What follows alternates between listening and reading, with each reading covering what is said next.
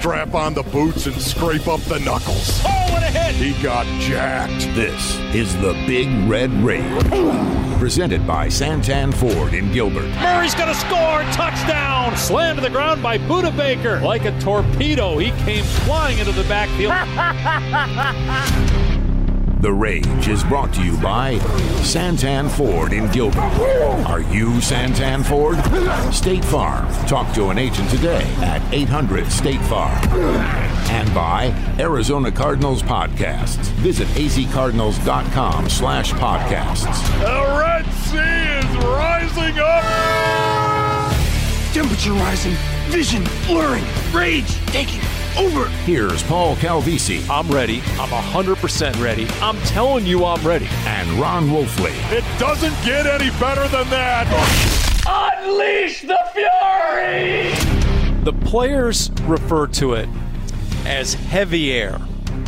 We're talking about record Minnesota heat, 98 degrees, an all time record for the date, combined with about a 60% dew point. Basically, take Arizona heat, combine it with Florida humidity, and that's what you have during the joint practices. But that's not the only reason the air is heavy here in Minnesota. The weight of expectations unfulfilled and the realization that with new decision makers there are truly no allegiances. It is the big red rage presented by santan ford in gilbert. We are santan ford. Paul calvisi ron wolfley soon to be joined by tight end geoff swaim. Looking forward to that. But wolf we have news. Times two on this fateful thursday for a couple members of the 2020 draft class You know, Paulie, your no allegiances, you've been all over this from the very beginning of training camp, talking about that. No allegiances right now. And I think you're right on that in regard to this new culture that is being established here for the Arizona Cardinals. And this new culture, I call it PADS, Paulie, you know that. Physicality and accountability and discipline and being smart. I think PADS is is the culture. This is my own culture that I'm observing the Arizona Cardinals, right? And they're pulling every player through that prism of being accountable, being disciplined, being physical. And if you don't fit that culture schematically or culturally, you're going to have a hard time here. And I think we're seeing that right now. The word fit most definitely applies to Isaiah Simmons in more than one way, especially when it comes to this scheme. Where did he fit? What position is he best at in the NFL? An elite athlete. Elite. The measurables are off the chart. There was a reason he was the eighth pick overall in 2020. But where would he play? Where do you best utilize his skill set? There's a reason that his fifth year option was not picked up earlier this offseason and earlier today. He was traded to the New York Giants for a seventh round pick. And you talk about being accountable. Monti Ossenfort, the new GM, was right there meeting the media, and he was asked in particular if the Isaiah Simmons trade was performance related. Those are always considerations that come into play. And um, you know, we've had a month of training camp now, and the, and the two games. And um, you know, hey, there's uh, everybody on our team. There, there could have been better performances for everybody. There could have been, you know, some guys did some good things, some guys do some bad things. So you know, really, it just came down to the opportunity. Um, you know, and, and where we were at with the team, we thought it was the right move. He went on to say to the media, Monti Ossenfort, quote, We always tell the team that it doesn't matter how you got here. It's about what you do for the team now. And then when he was asked about whether this was partially intended to send a message, he said no, that wasn't part of it. But Wolf, you spent 10 years in an NFL locker room. It definitely sends a message, does it not? Yeah, and whether or not he meant to do it, it really doesn't matter. Um, I'll guarantee you right now, it sent a message inside of that locker room, understanding that this was the number eight player overall. Number eight player overall just a few years ago. So, once again, it does send a message to that locker room. And again, Monti Ossenfort, I'm sure, didn't mean to send a message to the locker room, but everybody inside that locker room understands that. Listen, you better play with intent, you better play with physicality, and you better be accountable. You better be all of those things. And if you're not, you're not going to be brought in here. You're not to you're not to go out and bring some college kid into your organization that doesn't have those qualities. You're not going to do it. This is the culture that is being established here, and dogma is what is at the core of it belief. And you can see that with JG and Monti and the team they're building. And when you talk about building a team, we're going to get into these trades in depth coming up here on the Big Red Rage presented by Santan Ford and Gilbert. In fact, it'll take us a moment just to tabulate all the draft picks the Cardinals have in the 2024 draft. It, it, it's stunning at this point because you know what? Later in the day, they took Josh Jones, a seventh round pick, traded him to the Houston Texans in return for a fifth round pick. Yet another member of the 2020 draft class. And as I mentioned, we'll get into all that in depth a little bit later. But here we are in Minnesota, two joint practices. Let's just say today was better than yesterday let's just say, speaking of accountability, the players heard about yesterday. And now the coaches wanted a better effort as a follow up. And Greg Dortch, he was asked about that today. Super proud. Coaches got on our ass, um, and we came out and we responded. Um, and that's what good teams do.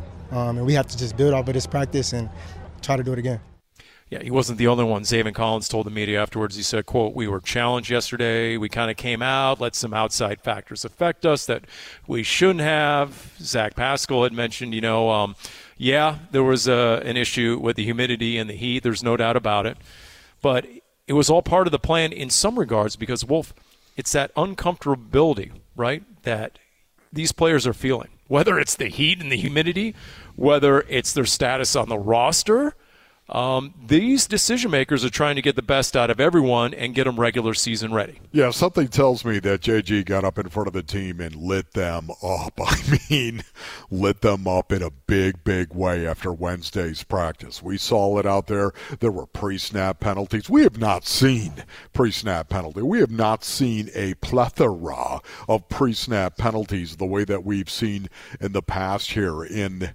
suddenly they were all over the place in Wednesday's practice. And also, too, just getting whipped at the point of attack, physically getting whipped, and especially on the offensive side of the ball. And I really thought the offense came out and totally did a 180. They were physical. They came off the ball. They were buttoned up. The mental errors were gone. There were no pre snap penalties that I saw. They were physical at the point of attack, and they had a great practice. Now, listen, I will tell you, um, yeah, is it practice? Yes, it is. And did you have a bad practice on Wednesday and a great practice on Thursday? Yes, that is the case. But if you are going into a game. That's the way I want it to trend, Paulie. Where you have a great practice on Thursday. Yeah, you kind of choked on Wednesday, but had a great one on Thursday. I'll take that all day long. At least you showed you're capable of it. It yeah. wasn't based on a lack of talent. As Josh Woods said after practice yesterday, quote, we let the weather dictate how we were attacking our work, and we're going to see on film that we weren't maximizing our effort. So some of the team leaders, a former team captain like Josh Woods, JG, got up in front of the team. I'm sure that message was clear because you're right. All the pre-snap penalties in the first practice. There were there were Minnesota defenders in the backfield. I mean, constantly. There was no downfield passing attack by the Cardinals offense in that first practice, going 11 on 11. The point of attack was yeah. awful. All that there was, was no point of attack. That was remedied today. Uh, and then, and then, look, you're going to get a heck of a test out of the Vikings offense as well. You got Kirk Cousins, you got Justin Jefferson, you have experienced offensive linemen, you you have a system they're comfortable in. Kevin O'Connell from a playoff team, so well, it's all about getting ready for Week One. And everyone that I talked to agreed that they got a lot more out of these two practices than they would have had just practicing against each other once again at State Farm Stadium. Yeah, and also too, Paulie, they just got to continue. They got to continue to build that culture, and it's not just personnel in which you build that culture. Of course, it is scheme and how you go about your business, and this is what I really like because I saw them respond respond today going out. And suddenly there was 13 personnel right from the very first team period. There was 13 don't tell me paulie that was by accident. I don't believe that was by accident. I believe they got lit up on wednesday night and suddenly there's drew petzing he comes out in 13 personnel and he's like here we go. We're going to cram the ball vertical and we're going to give you the opportunity to show us immediately that Thursday is not Wednesday, if you know what I mean. Well, there's a reason we have a blocking tight end on this edition of the Big Red Rage. Geoff Swaim is joining us coming up a little bit later. Uh, takeaways. Who stood out? What stood out? Can I throw this out there? Clayton Tune got better over these two practices. Clayton Tune created a little bit of a buzz. The fifth round rookie quarterback out of Houston with 44 career starts under his belt. Clayton Tune um, was a guy who looked comfortable running the Cardinals offense and doing it against a pretty stout Vikings defense that has a really aggressive defensive coordinator in Brian Flores. And conversely, not that I'm here to fan the flames of any sort of quarterback competition or controversy. Oh, you're going to fan the flames. Colt McCoy did not slam the door shut on the competition either. I'm really curious where this stands going into the final preseason game. As you know, I've created the hashtag "Let the Rook Cook." Give them three quarters against the Vikings on Saturday, and then call the football doctor in the morning. Well, yeah, you're going to do that. I still think that Colt McCoy is going to be the starter week one. That's just me, Paulie, but we'll see how it all shakes out here. Let me just say, uh, who did I think was impressive out there? I really like what I'm seeing from Leki Fotu. Mm. I like a Fotu gap. I like what I'm seeing from Leki Fotu. Uh, LJ Collier as well. Oh my goodness, um, he flashed. Uh, BJ Ojulari with a couple of really nice pass rushes and one on one right there. I also thought, too, Keaontay Ingram. You talk about who flashed. James Conner had some nice runs today, but Keaontay Ingram, once again, a guy that I think has solidified that position of RB2 right now. Greg Dortch. And, oh, by the way, look, everyone, it's Michael Wilson this guy continues to show up. Have you noticed that, Paulie? Continues to show up. The fact he hasn't played that much in the two preseason games, I think, tells you everything. They've seen enough on Michael Wilson. They already trust him. And going against uh, Byron Murphy, for example, he's physical enough to body a Byron Murphy and get between an experienced quarter like Murph and the quarterback to make a contested catch, strong enough with the hands. But getting back to Leki Fotu, I completely agree.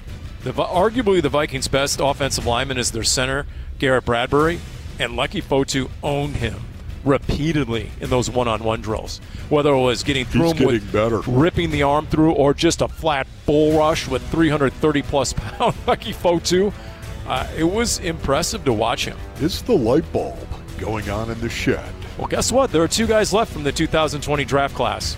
So if he's motivated, maybe looked at Josh Jones and Isaiah Simmons. Hey, it is episode 61 of the Dave Pasch podcast. Cardinals defensive coordinator Nick Rallis available now wherever you get your podcasts. We continue with the Big Red Rage from Minnesota, presented by Santan Ford in Gilbert.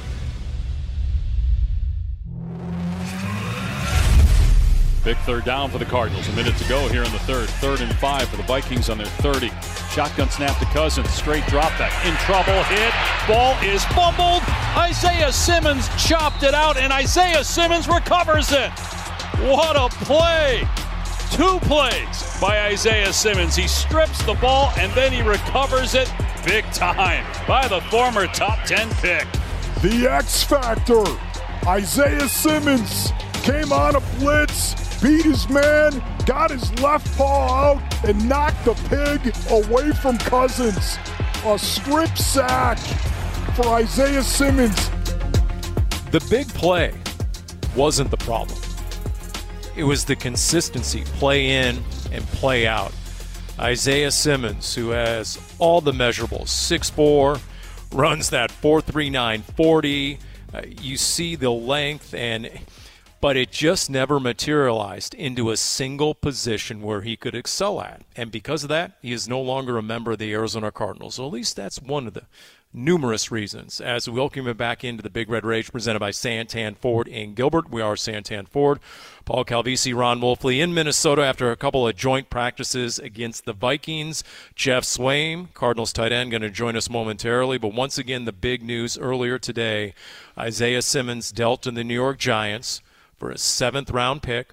He was in a contract year. His fifth year option was not picked up earlier in the offseason. So, Wolf, just gauge your degree of surprise when you heard the news. Yeah, I was pretty shocked, Paulie, only from the standpoint that it was a seventh round pick. Um, Isaiah Simmons as well Um, we know how up and down he's been from time to time. Um, it tells you how inconsistent Isaiah Simmons truly played.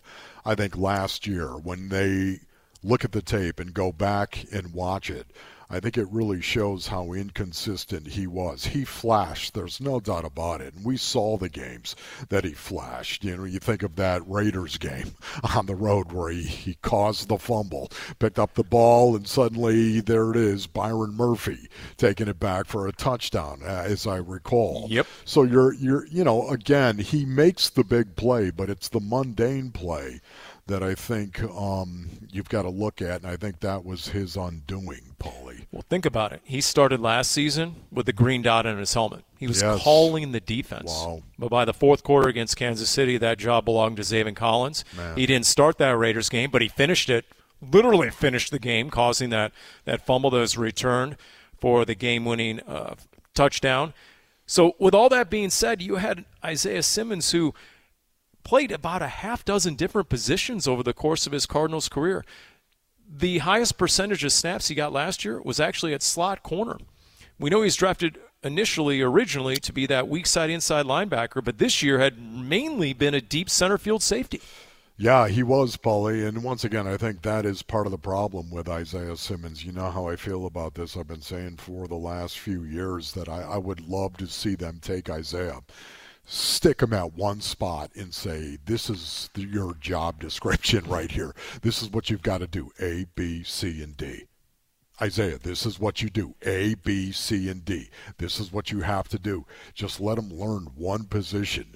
Maybe it was a situation where they tried him out and they thought they gave him that one position spot, and yet he wasn't learning it. So then they started moving. I have no idea what it was, Paulie, but to me right now, I think ultimately the X factor actually ended up hurting Isaiah Simmons. When he was originally drafted, what did Vance Joseph say? He was drafted to cover the tight end.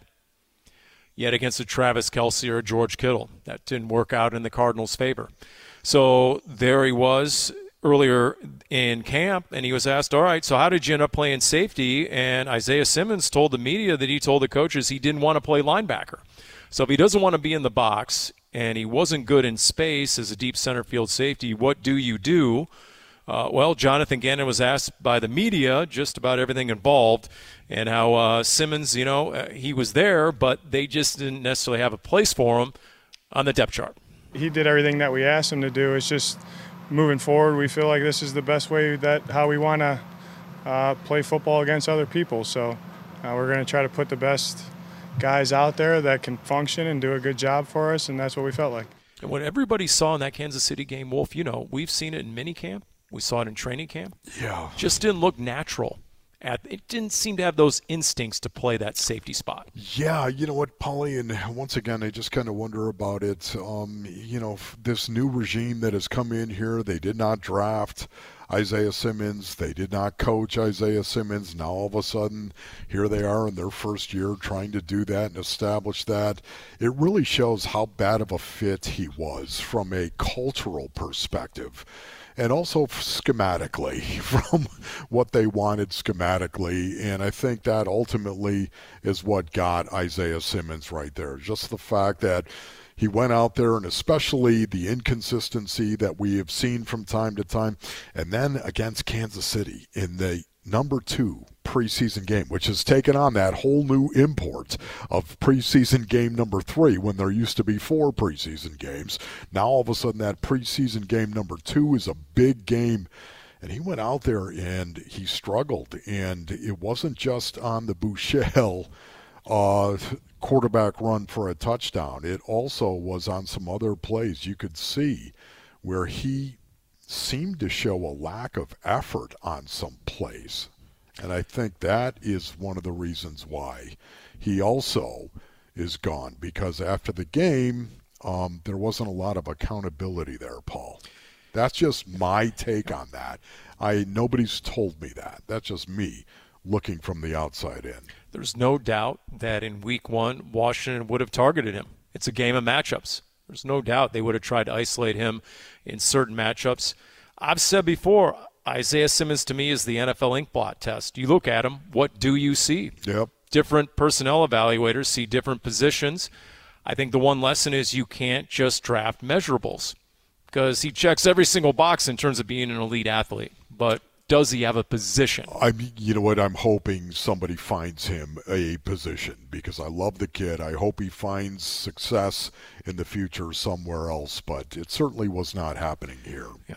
And, and whether the decision makers know it or not, uh, it had an impact on the players in that locker room. Starting with today's practice. In fact, after practice, here's what DJ Humphries had to say about the Isaiah Simmons trade lighting a fire a young guy seeing it that's never really even seen someone get traded, let alone a first round pick. You know what I mean? I think it definitely put a fire on a lot of those young guys. Like a guy like me, I, that's something that I already knew was a part of the business.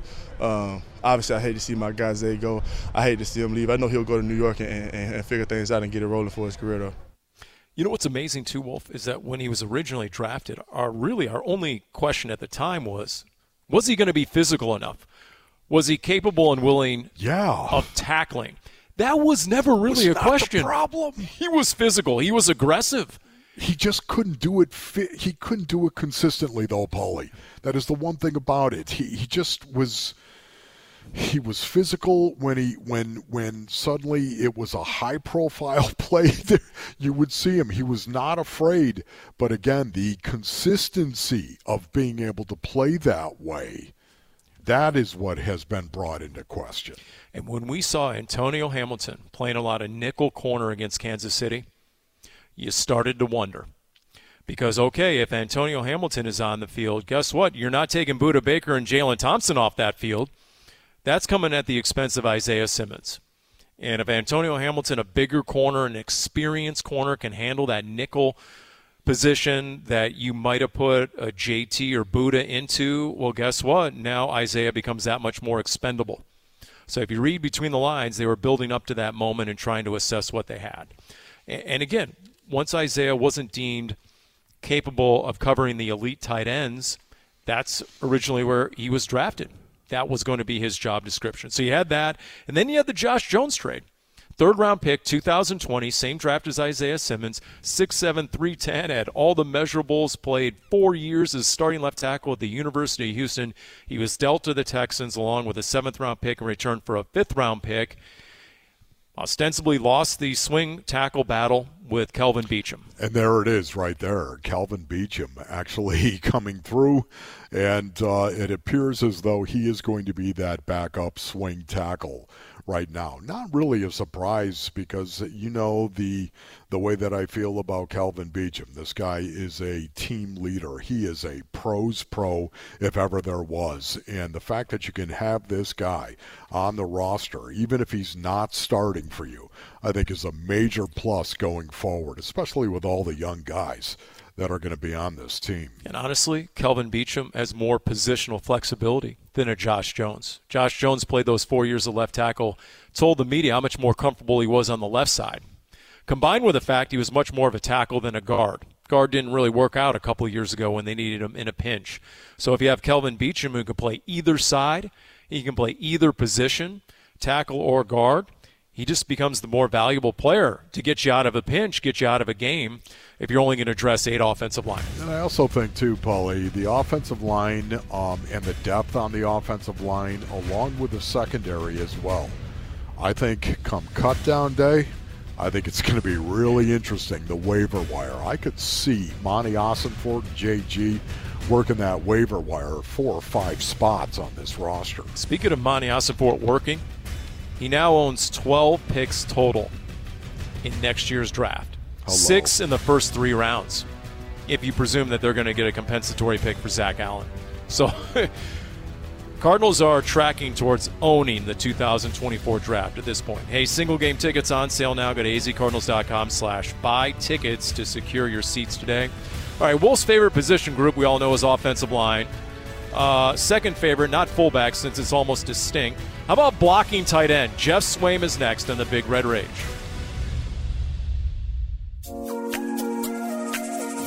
Tannehill the fake to Henry on third down to the end zone. Touchdown, the tight end, Geoff Swaim. Geoff's doing an excellent job for us. Good skill set.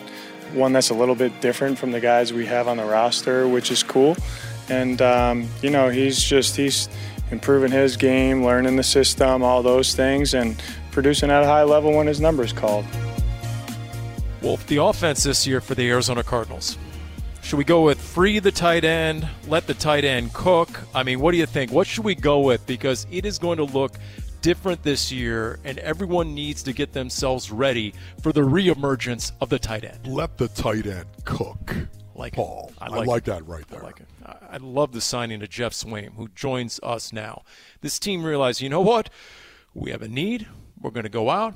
And Geoff Swaim checks that box, and he joins us now on the Big Red Rage, presented by Santan Ford in Gilbert. Not that far removed from a joint practice here in Minnesota. Zach Pascal said he lost 12 pounds by the time that practice was done. Speaking of cooking, Are, are you a guy who will sweat off like 10 pounds or something uh, in one of those ridiculous heat index practices? Uh, maybe not 10, but I, I played my year I played in Jacksonville. I learned if I'm not in the game or if I'm not in practice taking a rep, I am just drinking fluid. So I only lost maybe a pound and a half, two pounds a day, but that was just because I, I just spent my whole time drinking when I wasn't in there. so Geoff, um, you like to get bloody knuckles. You know what I mean? You you like to mix it up, and Yeah. I played ten years, and that's what I like to do too. Mm-hmm. That that's what I loved. Listening to JG right there, it was interesting. He said he he's got a good skill set. What is your skill set?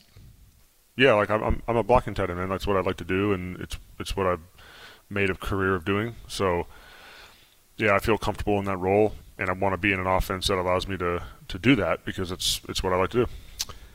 The Tennessee Titans. I'm I'm I'm thinking of the Tennessee Titans. Man, do they love to run the ball? Mm-hmm. They love to pound the ball. How did you get out of that organization, Geoff? If in fact you are because you're the best blocking tight end they had on their roster. Now that's me. That's Mm-hmm. just my assessment of that. Watching you play, and you have been for years. Mm-hmm. So how did that come to a close for you? Yeah, you know, I I don't know because I'm not in there in those in those meetings. Um, I think just with the the when they changed offensive coordinators, um, I think they're just they're just going maybe a little bit of different direction. You know, obviously I watched a little tape because they played Minnesota last week in their preseason game, so I got to watch their offense versus Minnesota's defense. That's just kind of as I was studying, and um, you know, a lot of the same similar concepts, but they just I don't know if I had to guess, just going younger and and uh, yeah, trying to get a youth movement. So kick the old guy out. and a new GM Yeah. in Tennessee. Yeah. The fact there's a new head coach and a new GM with the Arizona Cardinals, Keaontay Ingram used the word uncomfortable the other day. Just there's sort of that vibe, right? No one's quite sure what the decision makers are thinking. How would you describe? I mean, this is your ninth season. What are your takeaways on the vibe in this camp? I mean, I, I've really enjoyed my time. I've I've liked the uh, I've liked the way they've set things up and the scheduling. Um, all that stuff has been great. Um, you know, I'm, I'm taking care of me, which is which has been good. We still get our work in though, and and you know, I know Monti from from uh, Tennessee, so you know, I have some. You know, we didn't spend like a ton of time together, but I know him well enough to to know what he's about, and I like the way he he goes about his business. Um, obviously, I'm not real privy to any of those conversations, so I couldn't tell you like necessarily, you know, how they're running the show. But um, uh, yeah, we're just all getting to know each other. You know, it's the same thing. You know, I think first time play callers, and it's it's all new. You know, so there's a lot of growth that has to that has to happen. There's a lot of uh, maturity from a team standpoint. Just just a lot of things to work on, and, and that's what camp's all about. So I'm not. It's not a surprise, but um, yeah, certainly with new staff, everyone's got new opportunities. I'm a new guy here. It just it all feels kind of like the I got here was like the first day of school. You know, I mentioned that. So You know, with Drew Petzing as the offensive coordinator on this team and knowing how much he loves 12 personnel and 13 personnel as well, was that something that was appealing to you when you came here or or is it just something that you said, "Hey, you know what, I'm going to be given the opportunity, let me play." it was a little bit of both. You know, like you, you need a job, so you, you you need a job, right? But uh, no, I, I I've I knew his background in Cleveland, and I knew kind of how they they ran the ball. And and when I spent my years in Tennessee, you know, uh, Cleveland didn't get a lot of like uh, national media, you know, attention, but they ran the ball, man. That's what they did, and. Um, obviously, I played with Austin Hooper last year in Tennessee, and he had been in that offense. So That's I kind of right. I kind of knew their style of ball, and I thought it would be a good fit. And I saw an opportunity to like kind of define a role here that would be that would be in my wheelhouse. So I, yeah, I jumped at it. I think your head coach would probably agree with you on that front. In fact, leads me to this question: What's coming? What sort of commitment to the run game do you think we can expect this season, Geoff? Well, that's some wait to be seen. You know, like uh, I, throughout camp, we've been just you know trying different stuff and um, working on our game and just trying to nail the details of each specific scheme because you can you can throw a lot of things on the wall on the wall and drop a lot of different schemes, but you have to put in reps. You have to put in the time to get good at what you what you're doing, and I think that's something that will develop um, as the season goes on. You know, I don't know how Drew looks at it, but just the identity of the team, the identity of the run game, the identity of everything develops as you progress. It's not something that you just outline and that's it sticks. Like yeah, you have your objectives and you have your goals and the way you're going to run your team and, and your offense. All those things, you know, stay. But what you get good at and what you turn into as an offense, that comes from playing games. And so we can talk all we want in the in the off season, we can talk in training camp, and we can run a myriad of different things. But it's going to be what we put on the field, you know, and that's going to be from week one, you know, week 10. You should obviously know who you are by then, but you know what I mean? Like it's going to grow from week one to then. So. So, Geoff, here we are, joint practices with the Minnesota Vikings. Um, how's it going? And by the way, do you enjoy joint practices? I do more now. I'm, i was joking around with someone the other day when I was, I think it was my rookie year. I was playing with the Cowboys and we had a joint practice with the then St. Louis Rams and I remember it was like one of my first days out there, and uh, I was going. We were doing like an inside run drill, and I I kept just going against Chris Long, and he had this low four point stance. He was super low to the ground, and I just there was nothing I could do to like block him. There's nothing I can do. And I was just every time I'd get back in the back of the line before I had to go again, I had like three or four plays before I had to go back in. I was just sitting there like, there's nothing I can do about this. And I was so I remember just being like so like overwhelmed, not knowing how to do this. Um, but those things were really instrumental in teaching me how to block.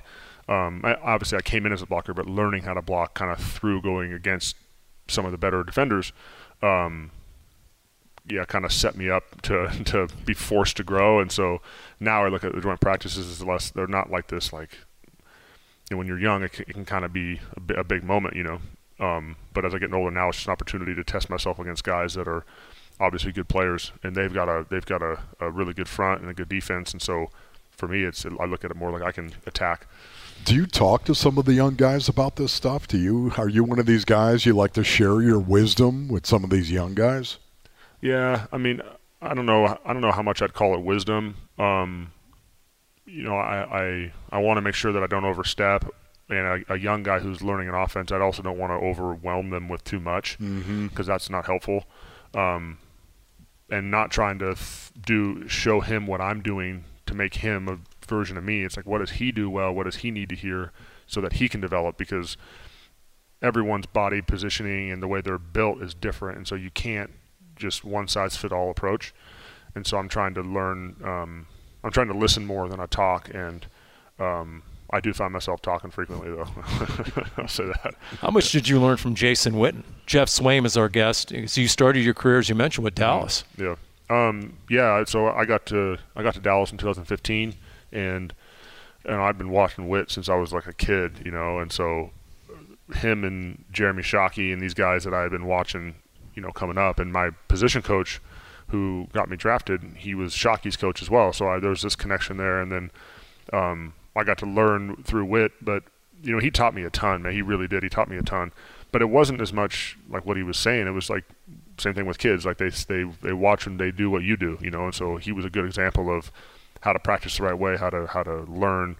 You know, he'd have me 45 minutes an hour after after meetings were done we'd be in the film room and he would just be grilling me about something and not like in a harsh way but just yeah. like he was really passionate about football and about being detailed and approaching it with the correct mindset like with the the attention that it deserves and needs and requires and so I I, I really gravitated to that because I was a detail guy and and not being the strongest guy in the world I had to learn how to use technique and and he was really really good at that and so I learned a ton from him, man. I really did. And but most of it was just how to approach the game the right way, how to approach your studying, and how to how to just be a pro.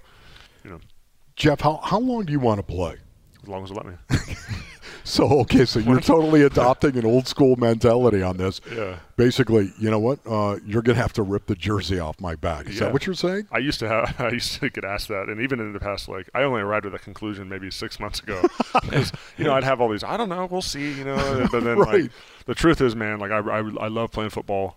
Um, I can't think of a of a cooler thing to do, and I enjoy, I enjoy it so much more now. And so, yeah, I'm gonna I'm gonna pursue it as long as I can. You know, I don't want to be out there gimping around, not able to play but I, I have that sneaky feeling that I'll never get to that point. They'll kick me out long before I get that old, you know. So I'm just gonna I'm gonna ride it till the wheels fall off. I love it. Yeah. As we wrap up with Geoff Swaim, is it me or does this team have four distinctly different tight ends? Zach Ertz is mm-hmm. different than you versus Yeah. a Trey McBride versus a Noah Togiai. Yep.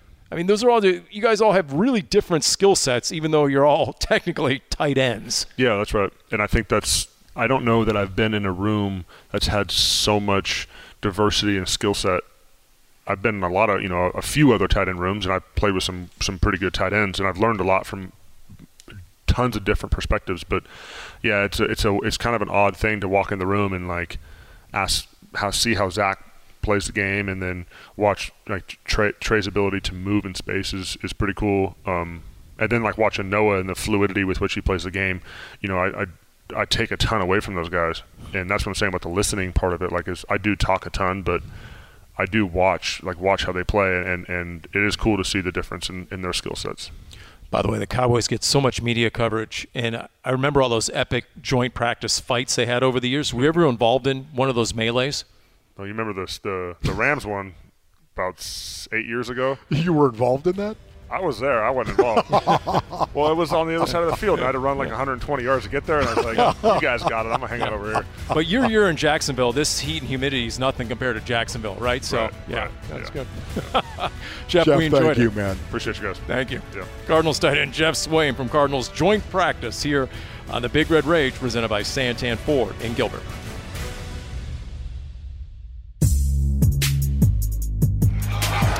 Sets up, throws pass there, touchdown. Tyler Simmons. Dobbs just got rid of it, and Simmons got his head around, and the ball was waiting for him. What's that old saying, Wolf? These things happen in threes. So yeah, I if, think that's it, Paul. if the day started with Isaiah Simmons being traded to the Giants for a seventh rounder, and then midday towards the end of this second joint practice, Josh Jones was dealt to Houston along with a seventh round pick for a fifth rounder. Let's see what would happen at the end of today. I don't know, Paul. Some type of trade, possibly. Reports out of the NFL Network that the Cardinals have traded for Josh Dobbs.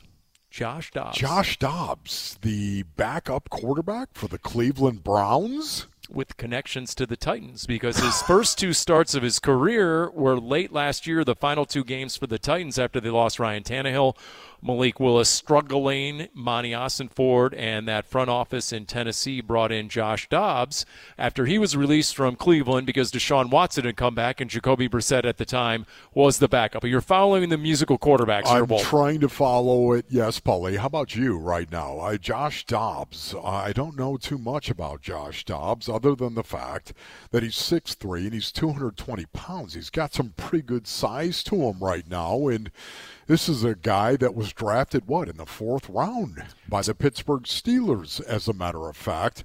He's played eight games in the National Football League and started two, Paulie, and he was up and down in those two affairs. Here's the thing Tennessee had a very poor supporting cast around him in those last two games. I think we can all agree with that. It's one of the reasons why Monti Ossenfort has done deals with the Titans. I think maybe he has some inherent knowledge. This is just me thinking out loud that the Titans might not be very good this year, and there's a chance between Houston and Tennessee struggling that the Cardinals could have three picks in the first 75 or next year. Think about that just because of all the trades. Yes, Paulie. What does this make you think of right now? What, what does this portend? You go out and these reports that are out there right now, you go out and acquire Josh Dobbs and bring him in. What do you think that portends, Paulie? Well, let's see. Um, you're going to have to fill a certain amount of games until Kyler Murray returns. Yes. If he is not on the 53 on Tuesday, that means he is staying on pup. That means he's going to miss at least the first four games of the year. Yes. So now you have a decision to make. What did I say to start this edition of the Big Red Rage brought to you by Santan Ford and Gilbert? We are Santan Ford. That to me, the QB competition as it was was still ongoing because not only has Clayton Tune slowly but steadily improved, not only did he make plays against that Vikings defense, not only did he run with the ones quite a bit the last two days here in Minnesota, but Colt McCoy had not slammed the door shut with his own performance. Yes, I would agree with that, Paulie, right now. But um, you know, you've got David Blough on the roster right now. Maybe this does not. Maybe this is not a good thing for David Blough that you go out and get Josh Dobbs. The one thing we know is Josh Dobbs is going to be on the 53 man roster. That much we do know. We know Clayton Tune is going to be on the 53 man roster, and I believe that Colt McCoy will be on the 53 man roster as well as your starter going forward. But once again, um, the quarterback combination in the fact that Josh Dobbs has actually worked, I believe, with Drew Petzing. I think that goes a long way. Yeah, quite a bit in Cleveland. So Drew Petzing has an intimate knowledge of Josh Dobbs and the skill set and what he would bring to the Cardinals offense. Maybe at this point they've seen enough to think, you know what, um, Josh Dobbs might be a better fit than one of the aforementioned names you just threw out there. Maybe Josh Dobbs, who had yet to start a single NFL game until those last two games last year, has some potential that he's never been able to show. Boy, that is going to be really interesting too because Josh Dobbs is going to be familiar with a lot of the terminology of the Arizona Cardinals. And because of that, now all of a sudden, is it possible that Josh Dobbs could get a little look on on Saturday as well? I, I think it's entirely possible. He comes in, they give him a small chapter of the playbook, a playbook he's already very familiar with, and he's out there getting a look against the Vikings backups to get his feet wet. And guess what? If he's throwing to the right spot and making the right decisions, and he has the rest of the offense in sync, once again, these are real time decisions and evaluations that are being made by a new set of eyes. Yes. New decision makers who have come in. To a large degree, Drew Petzing probably knows Josh Dobbs a lot better than he knows Clayton Tune or Colt McCoy combined.